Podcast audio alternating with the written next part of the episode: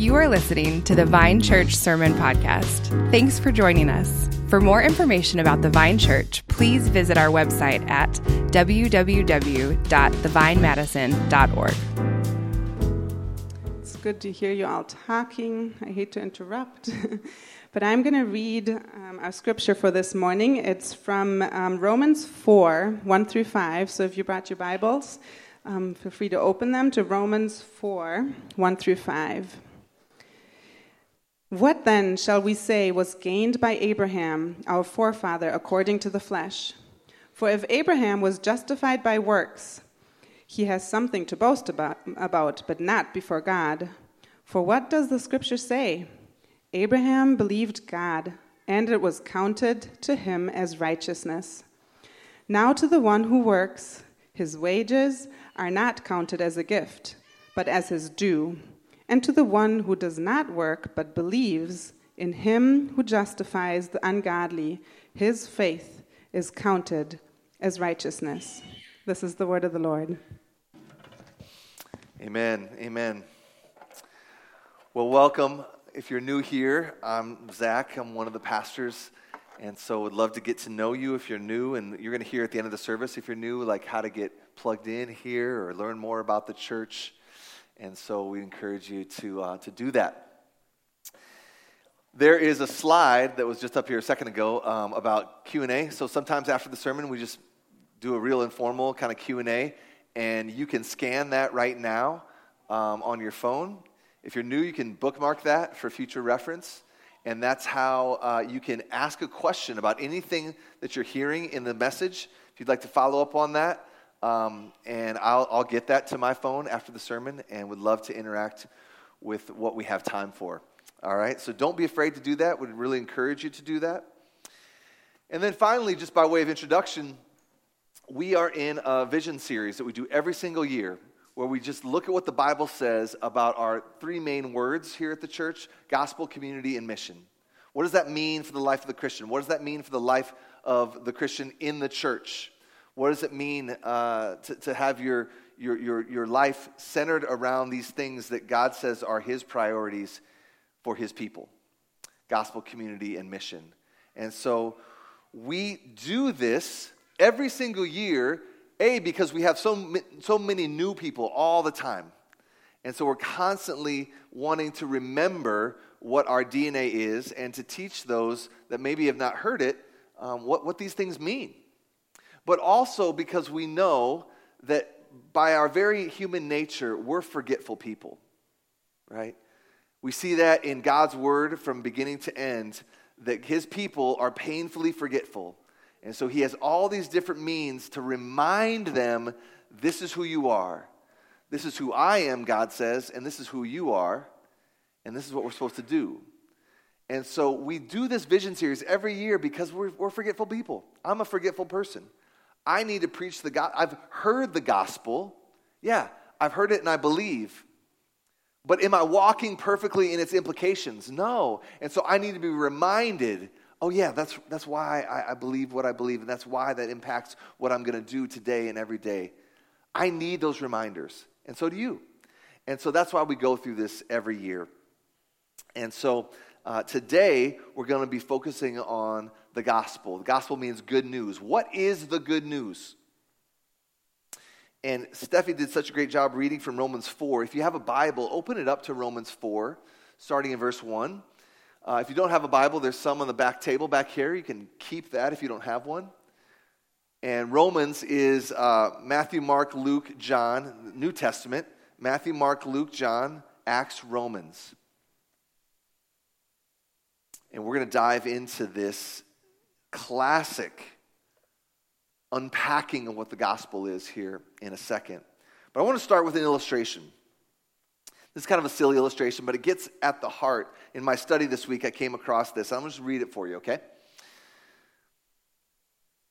A preacher, long departed from the truth of the gospel, told the following story to summarize the faith that he taught.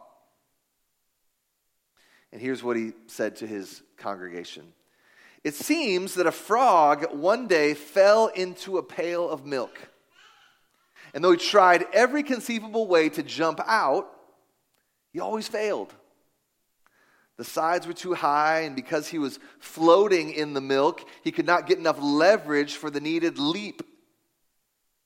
So he did the only thing he could do. He paddled and paddled and paddled some more. And voila, his paddling had churned a pad of butter from which he was able to launch himself to freedom. And the preacher's message was this just keep paddling, keep on working, keep on doing your best, and you will make it. Is that Christianity? I mean, that'll preach. That'll preach. That message will preach. You can get some amens from that message. You can get some head nods. But is that Christianity? Is that the essence of what it means to be a Christian? To know that you are right with God? Just do more, try harder, and then God will be pleased with you? Now, so many of us would say no. Some of us, by default, might say, yeah, I think that's kind of how it works. Some of you here in the room today know that's not what the Bible teaches. But the problem is, we live and have emotions that reflect that we functionally believe that this is how it works with God. And here's the other thing that makes this really hard to sort out it makes sense to us, it's intuitive to us because so much of our lives is predicated on hard work. Doing more, trying harder is part of the human experience in some ways, right? It's, con- it's very connected to American culture. Like, like our country, in some ways, was founded on this desire to work hard, be a trailblazer, make a new life for yourself, this new land to come and a new land of opportunity. You know, we hear that, that catchphrase. If I, if I risk it and work hard and put forth the efforts and trailblaze, I can make a new life for myself. I mean, that was the hope for so many people that moved to the United States a few centuries ago. We have this term, the American dream. What is that? Like, this is my great grandparents, right? They, they moved here from Scandinavia, work hard, put in the work, make a new life for yourself. I mean, this huge history of immigration is still happening to this day, right? I have, a, I have a good friend. He's my mechanic. I've been taking my car to him for 12 years. He's, he's Mexican, and he moved here couple decades ago. And you better believe he works hard. He's very trustworthy. I've been taking my cars to him for 12 years, and that's his story. Is he moved here, he's worked really, really hard, built a successful car repair business. And he, he was just telling me the other, the other day how th- it doesn't really happen that way in Mexico, or there's a high likelihood that it won't happen that way because if you're really successful, people in power will just simply come and take what you have because the corruption runs so deep. It's not just Mexico, there's other parts of the world where that's the story, right? You can't just work hard and, and, and do your best, and over time things are going to work out in your favor. Now, of course, that doesn't happen for everyone in the United States, but the likelihood of that happening is much higher than in many other places in the world. That's, that, that's why we have this, this culture of work hard, do your best, and it'll pay off in the United States. This ingrained culture of you work hard, you get results. Like we don't have a, jobs with, with a lot of vacation like most, not maybe not most, but a lot of places in the world, especially in Europe. You get way more vacation than we do here, right? Now, that may or may not be a good thing. You can look at it from a variety of ways. But American mindset is work hard, get things done, solve problems, embrace innovation, blaze new trails. may or may not be a good thing. Could be a good thing, as long as we don't make work and working hard into an idol.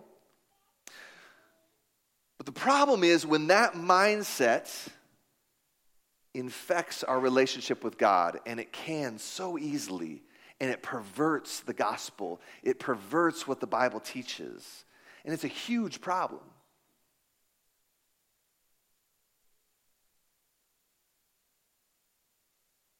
I know how this works for you and for me. And oftentimes it works like this. See if you can relate to this. I didn't read my Bible for a week. I didn't read my Bible for a month. I don't read my Bible at all. So I, I just kind of assume that God is probably one step away from banishing me. He certainly doesn't like me. Other side of the coin, I did read my Bible every day. And so, man, I, I just know that God loves me. I know that God is pleased, pleased with me because I read my Bible every, every day this week.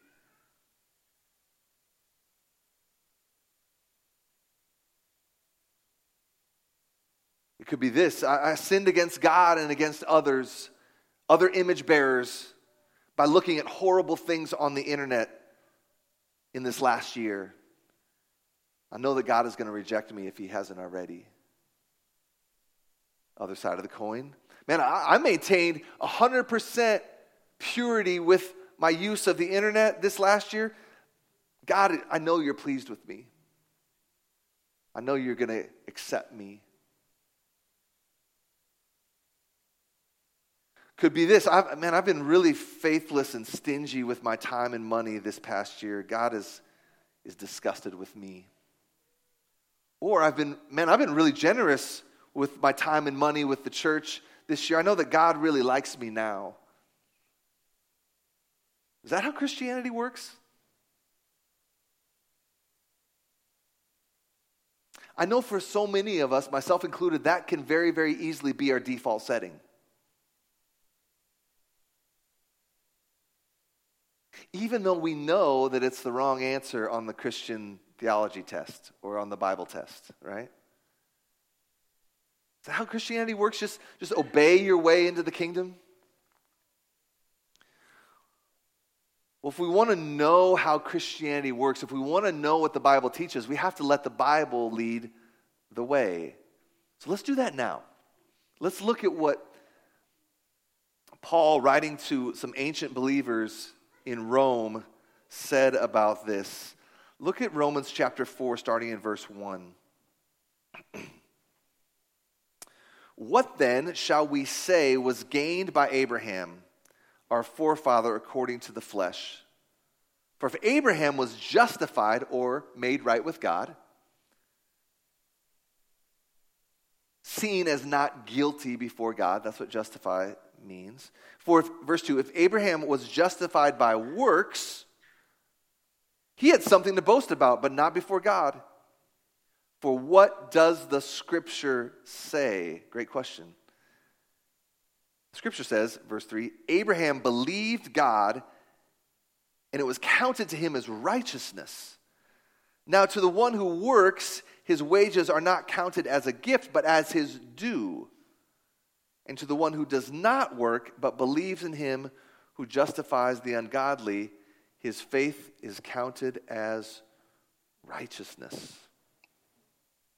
So, the key question this morning, great question for anybody how are people made right with God? How are people made right with God? How can people be rescued from the wrath of God that sin rightly deserves? And Paul answers that in our text in, in chapter 4 of Romans. Now, let me set the stage. Some of you might be new to your Bible, and that's 100% okay. We're all somewhere on the spectrum of understanding the scripture. But let me give you a little context, and then let me tell you a little bit about this guy named Abraham who's, who's mentioned here. Up to this point in the book of Romans, Paul has laid out his case, okay? Paul has laid out this case that everyone is guilty before God. Jewish people, who are God's chosen Old Testament people, guilty before God. They have failed. Non Jewish people, called Gentiles, everybody else, guilty before God, they have failed. And he's laid that case over the course of three chapters. Toward the end of chapter three, he launches into this beautiful, beautiful message of comfort that assures people, in light of what he just said about everybody's collective guilt, we're all guilty before God. All have sinned and fallen short of the glory of God. Romans 3:23. There's yet a message of hope. And the message of hope is this that at the cross of Jesus, the mercy of God and the justice of God perfectly meet. Where God is just because he does pour out his wrath on sin in himself, in Jesus. At the cross, we see the wrath of God poured out on sin, where Jesus bears it in our place.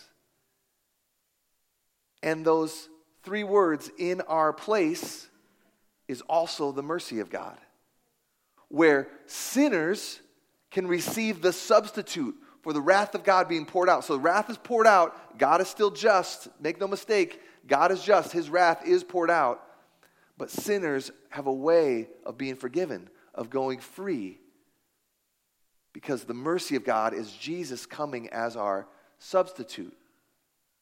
And he lays that all out at the end of chapter 3. Beautiful language. Then comes the question How is that news, which is the essence of the gospel, how is that applied to us? How is that appropriated to us? And these ancient Christians in the book of Romans, who he's writing to, they're wondering that. And 2,000 years later, we're still wondering that or need to be reminded of how is that news applied to me so that I can know it's mine and that I know that I can be a child of God, justified, made right before Him. How do we receive these benefits? And for so many people back then who he's writing to and today, the answer was by working hard. Get to work, prove yourself, and then God will love you. God will allow you to spend eternity with Him.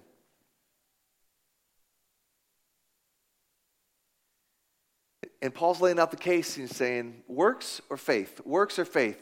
He's saying, no, no, no, it's not works, it's faith. You don't get made right with God by working for God, but by simply trusting in God. So that's the question. Are you working for God to earn your salvation, or are you trusting in God to receive salvation? And Paul's answer here is trusting in God by faith, not by works, but by faith. And Paul wants to prove this to them. Okay? And the way that he proves it to them is through this guy, Abraham. Okay? It's not by works, it's by faith.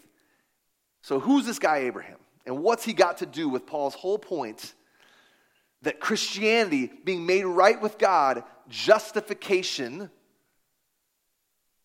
is by faith and not by works? What's Abraham got to do with that? Look at verse 1 again. Let me read it again. What shall we say was gained by Abraham, our forefather, according to the flesh?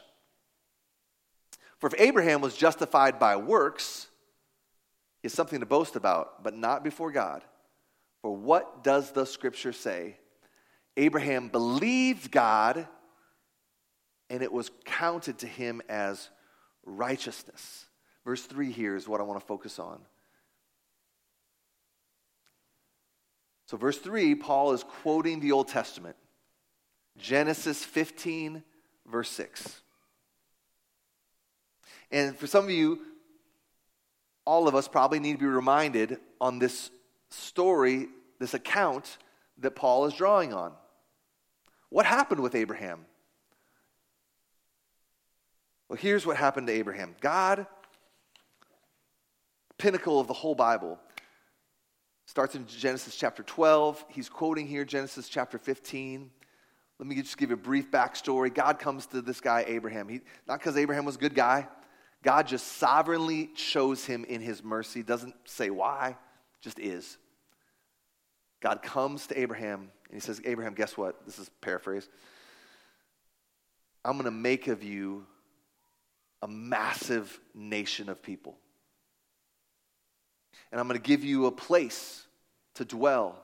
And in that place where you're going to dwell as my people, in my place, you're going to have my special presence among you. And you're going to be a shining city on a hill that's going to display to the whole world what a people of God looks like, where Yahweh, God Himself, rules and reigns. You're going to, but it's going to start with His people. Through you, through your line, is going to come the special people of God. There's a problem, though. Big problem. Abraham and his wife Sarah, way too old to have kids. How is God going to make this massive people for himself if Abraham can't have kids with his wife? Like, God, there, there's a challenge to your word here, there's a challenge to your promise. And Abraham basically comes to God and says as much as if God didn't already know, right? Like, God, we're, we're too old. And God says these beautiful words to Abraham in Genesis 15. And he brought him outside and said, Look to the heaven and number the stars if you are able to number them that he said to him, So shall your offspring be. And here's what we find in Romans 4, quoting Genesis 6 right here, or Genesis 15, verse 6. And Abraham believed the Lord, and he counted it to him as righteousness. Verse 6 is what he's quoting. That's kind of the hinge of this argument that he's making as he's explaining what Christianity is all about, what the gospel is all about does it say that Abraham worked for the Lord and as a result he counted it to him as righteousness? It doesn't say that, does it? Abraham didn't work and work and work and prove himself to God and so that God would say, Now, now, Abraham, in light of all that you've done, how you're such a great guy, and man, you've just, you've just nailed it on the, on the works test and, and the theology test and having all the right answers and all the right deeds. Now I'll reward you with a child. That's not what it says. That's not Paul's point. That's not the point of the Bible. Abraham was simply told or received this news, this declaration, this promise of what will happen in the future, and in his heart, he simply believed it. Another way to say it would be he trusted it. He trusted it to be true. He trusted it to be reliable. He didn't think God was lying. Right? That's what faith in God is. That's what belief in God is. Trusting His words to be true. That's what faith is. And that's why the Bible says that God credited it to him or counted it to him as righteousness. If you just, God is just basically saying to Abraham back then, to the Roman Christians 2,000 years ago, to us today, if you hear my word and what I have said and you believe it, you are righteous. I have made you righteous in my sight. So, that same mechanism that Abraham experienced, that Paul is commending to ancient Roman Christians, it just simply goes something like this Say in your heart to God, God, I trust you. Say in your heart, God, I believe your word. Say in your heart, Heavenly Father, I believe that you sent Jesus to pay the price as my substitute, bearing the wrath of God in my place. Say in your heart, God, I cast myself on your mercy, knowing that you are mighty to save. Say in your heart, God, apart from you, I can do nothing. I trust that you will provide. Say in your heart, God, I trust that you will make all things right because Jesus is risen from the dead. These are just specific amp, uh, examples of expressions of faith. This is the verbiage of saving faith. It's not you earning anything, it's just stating that you trust God and receiving the news, receiving the declaration that God has made and will make a provision for your sin. Notice it's not listing off all the things that you've done. It's not listing off how much you read your Bible, as important as that is. It's not listing off all the generosity that you showed, as, as, as important as that is. You're saying, God, I receive what you've said, and I believe it, and I trust it. Salvation is by faith, not by works. Now look at how Paul continues. Verse 4. Now to the one who works, his wages are not counted as a gift, but as his due. And to the one who does not work, but believes in him or trusts in him, same idea, who justifies the ungodly, his faith is counted or credited, same idea, as righteousness. Paul's just saying, just like it was for Abraham, when he believed that God would do a miracle, when it was physically impossible, and he heard the promise of God and saying, I know you think this is impossible, but I'm still going to do it. And he said, Okay, God, I believe you. And then he received righteousness. You can have the same faith to believe God when He says He's willing to save you, when you simply trust in Jesus' life, death, and resurrection to save you. Like, same thing. If God can bring babies out of barren wombs, God can bring spiritual life out of dead hearts. Do you believe this promise? Are you willing to receive that news and believe and trust that it's true, just like Abraham trusted God's word and his promise? If so, that makes you a Christian. That makes you a Christian. See, Paul makes this abundantly clear just a few verses later in chapter 4 of Romans when he jumps from the ancient Old Testament example to present day for his hearers 2000 years ago and us. This is Romans 4:23. Look at what it says on the screen. But the words it was counted to him were not written for his sake alone, meaning Abraham's sake alone, but for ours also, Christians in Rome 2,000 years ago or us today. It will be counted to us who believe in him, who raised from the dead Jesus our Lord who was delivered up for our trespasses and raised for our justification. It couldn't be more clear, right? God will credit to your account the righteousness you need without which no one can see God. God will simply give it to you as a gift when you stop working for God, but trusting in God and His Word. Essential Christian question Do you believe that Jesus rose from the dead and was given to cover our sin or trespasses, as it says here? Do you believe that that was sufficient to take care of the debt and give you the spiritual money you didn't earn but were simply given to cover this debt? Do you believe that without trying to work for it or, or earn it? If so, then you're believing the gospel, that then you know that you are a Christian. You can have assurance of that faith. Some of you might need to hear this for the first time and believe. Many churches,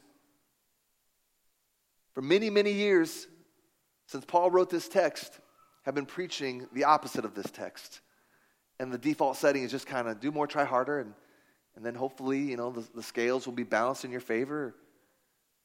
That's not Christianity. That's not the teaching of the Bible. Some of you need to receive for the first time what the Bible teaches about what it means to be made right with God.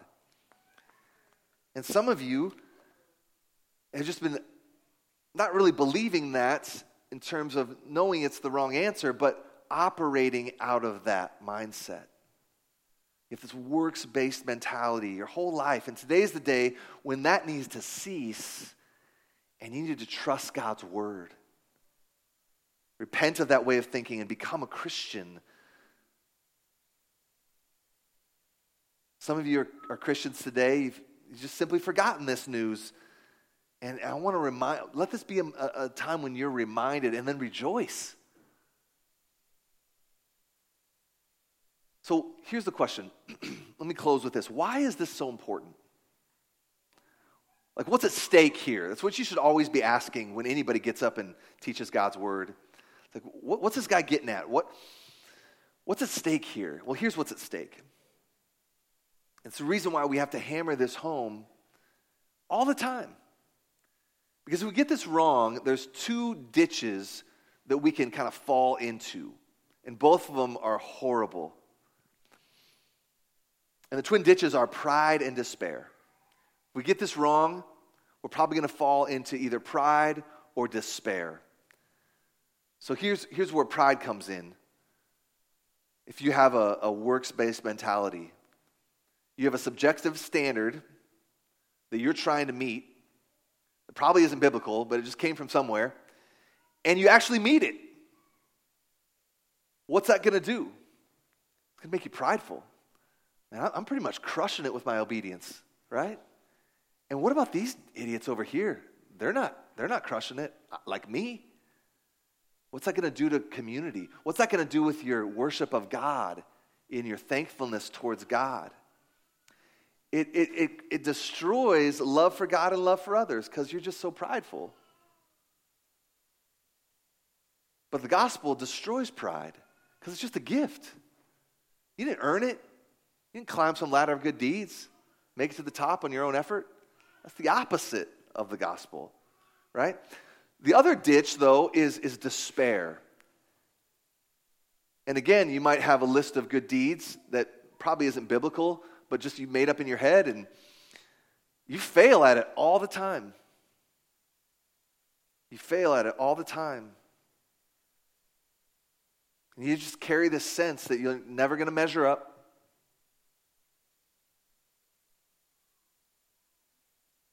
And that's toxic to your relationship with God and your relationship with others. It's hard to worship God when, when, you, when you just believe that He's one step away from just sending you to hell.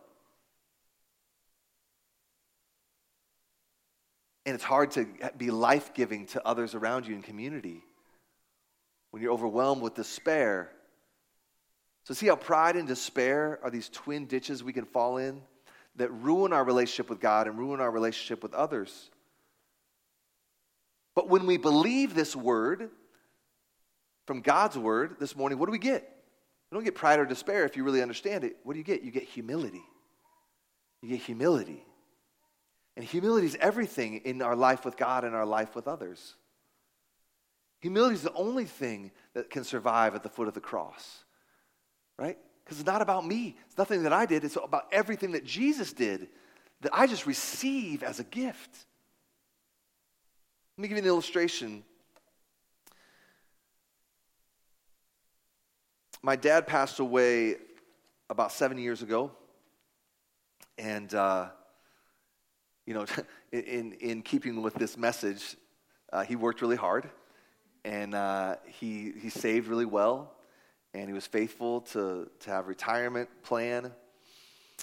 And so that really doesn't have anything to do with, it's just ironic that I'm talking about that in light of this message. Um, but he did a good job with that, those things. And so when he died, my mom um, is very well taken care of. Um, not like mega rich or anything, but she has everything that she needs. She lacks for nothing. And historically, my dad has been, um, you know, just one of those guys that likes to spend money. And my mom is one of those people that doesn't like to spend money at all. And so my, I think, I think my dad told me this before he died, that he said to my mom, like, don't be stingy with me and, and my sister after I'm gone. And, and my mom, for as much as she doesn't like to spend money or, or use money, um, she, she's done that. She's been very generous with my sister and I, and usually that comes um, at Christmas. And it's not the same, but usually there's a check from grandma, and, uh, and it's been a huge blessing to our family. What's the response to that gift? If you've been, you know, some of you can relate to that in maybe a, a lot of different ways. Is the response to that free gift that I didn't earn, is it, is it pride? Like, yeah, mom, I, you, you owe me. I deserve this. Heck yeah. Open that thing up. Better be more next year, you know, because I'm working hard. Of course not. I didn't earn anything from, from that, right? It's just, it's just generosity. Is it, so that, the pride part's ridiculous. What about despair? Like open up that, that envelope. Oh, this money isn't enough. We still can't buy the things that we want, and it's not good enough, and we're financially doomed. No, it's not that. What is it? It's just humility, just thankfulness. I didn't earn it. It's a good gift. It's provision. It has nothing to do with me. I just receive it. I see it. I believe that the check's not going to bounce, right? I, I trust the check's not going to bounce. I go to the bank and I'm thankful, so thankful. So thankful that it causes me to praise God. That, God, you are a God through my mom that you provide for us. And also, man, we don't want to hoard this, so, so we're going to be generous with this, right? In light of the gift that I've been given, I can be gracious to other people too. See how that works? In response to a gift that you just received that you didn't earn, it affects how you relate to God or reflects, uh, it affects how you relate to others because of deep humility. That's what the gospel does in our hearts. That's the power of the gospel. And all of this happens through the Holy Spirit. And that's not part of the text today, but it's in the background of everything. When I do that, it's because the Holy Spirit is working in me to bring that about, to change my heart, to even want to receive that. That's a sovereign work of His mercy. That's the power of the gospel. May we never get over it. May we continually walk in its implications. Let's pray.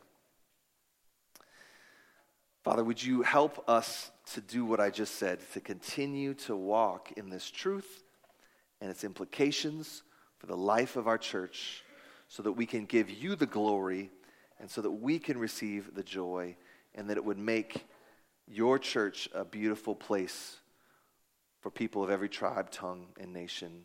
We pray this in Jesus' name. Amen. Yes, I knew this question was coming. Uh, okay, so does James believe something different than Paul? James 2 21 through 24 says, Wasn't Abraham our father justified by works? This is straight Bible, y'all, okay? Was, this is James 2 21 through 24. Wasn't Abraham our father justified by works in offering Isaac, his son, on the altar? You see that faith was active together with his works, and by works faith was made complete. And the scripture was fulfilled that says, Abraham believed God, and it was credited to him as righteousness, and he was called God's friend. You see that a person is justified by works and not by faith alone. Okay, so uh, this is a whole other sermon. Um, thank you, John, for giving this really challenging question. Um, what, and this, this definitely came up in my study this week in preparing, and there's a few things to say whenever you see a potential contradiction in the scripture, one of the first things you want to do is ask, what's the original audience? Right? Um, what's going on with those people? Now, the, the reason why this is really challenging is because the same words are used, but the same words are applied in different contexts, okay? So, for the, the context of the book of Romans, he's talking to people who trust and really believe the Old Testament about Abraham. And the ancient Jewish mindset was that Abraham was justified by works. Abraham is the hero, and Abraham uh, did all this stuff, and historically, Jewish people believed that Abraham was justified by works, right? And so it, uh, Paul's writing this to simply say, no, no, no, that's not how it worked for Abraham. Let me actually unpack the story of Abraham, and you can see that he was justified by faith, and then his works flowed out of that. So, in the book of James, if you read the whole book of James, you'll see that it's a very different context. It's people, it's a church, and these people are acting like they functionally don't believe the gospel. They don't believe that the gospel has any implications for their life. So it's not that they, um, it's not that they, they, they, they haven't heard the gospel, but it's that they don't live in light of its implications, right?